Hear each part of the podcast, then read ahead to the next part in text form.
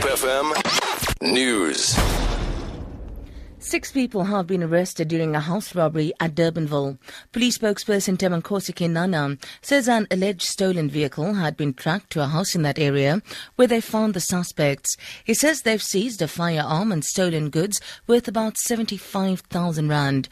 Kinana says suspects will appear in the Bellville Magistrates Court shortly on charges of robbery, possession of an unlicensed firearm and possession of a stolen vehicle. The driver whose truck was involved in a crash that killed Public Service and Administration Minister Collins Chabane and his two VIP protection officers is due to appear in the Polokwane Magistrates Court this morning. The driver faces a main charge of culpable homicide. The accident happened on Sunday morning on the N1 highway between Polokwane and Mokopane in Limpopo. Witness Tiva has more. It is alleged that the truck driver made a U-turn on the busy N1 road about 30 kilometers outside Polokwane and the minister's vehicle that was traveling to the same direction crashed into the truck killing its three occupants instantly. Police say the truck driver is facing charges relating to drunk driving, reckless driving and operating an unlicensed vehicle. It has also emerged that the driver is having a pending charge of drunk driving in Gauteng.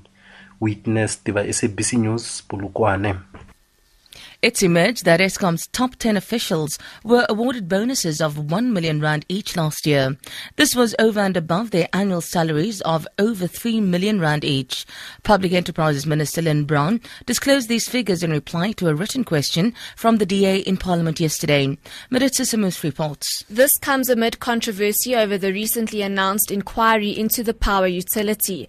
Eskom's board chairperson Zola Tsotsi has reportedly placed himself in charge of the inquiry.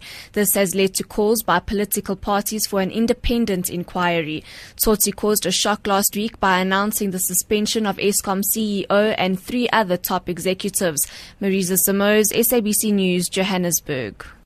The condition of an American healthcare worker who contracted Ebola while volunteering in a Sierra Leone treatment unit has apparently worsened.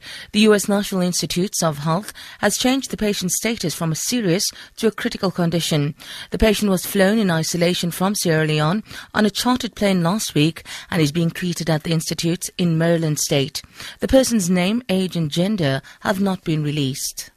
On the currencies market, the rand is trading at 12 rand 40 to the US dollar, 18 rand 37 to the pound, 13 rand 9 to the euro.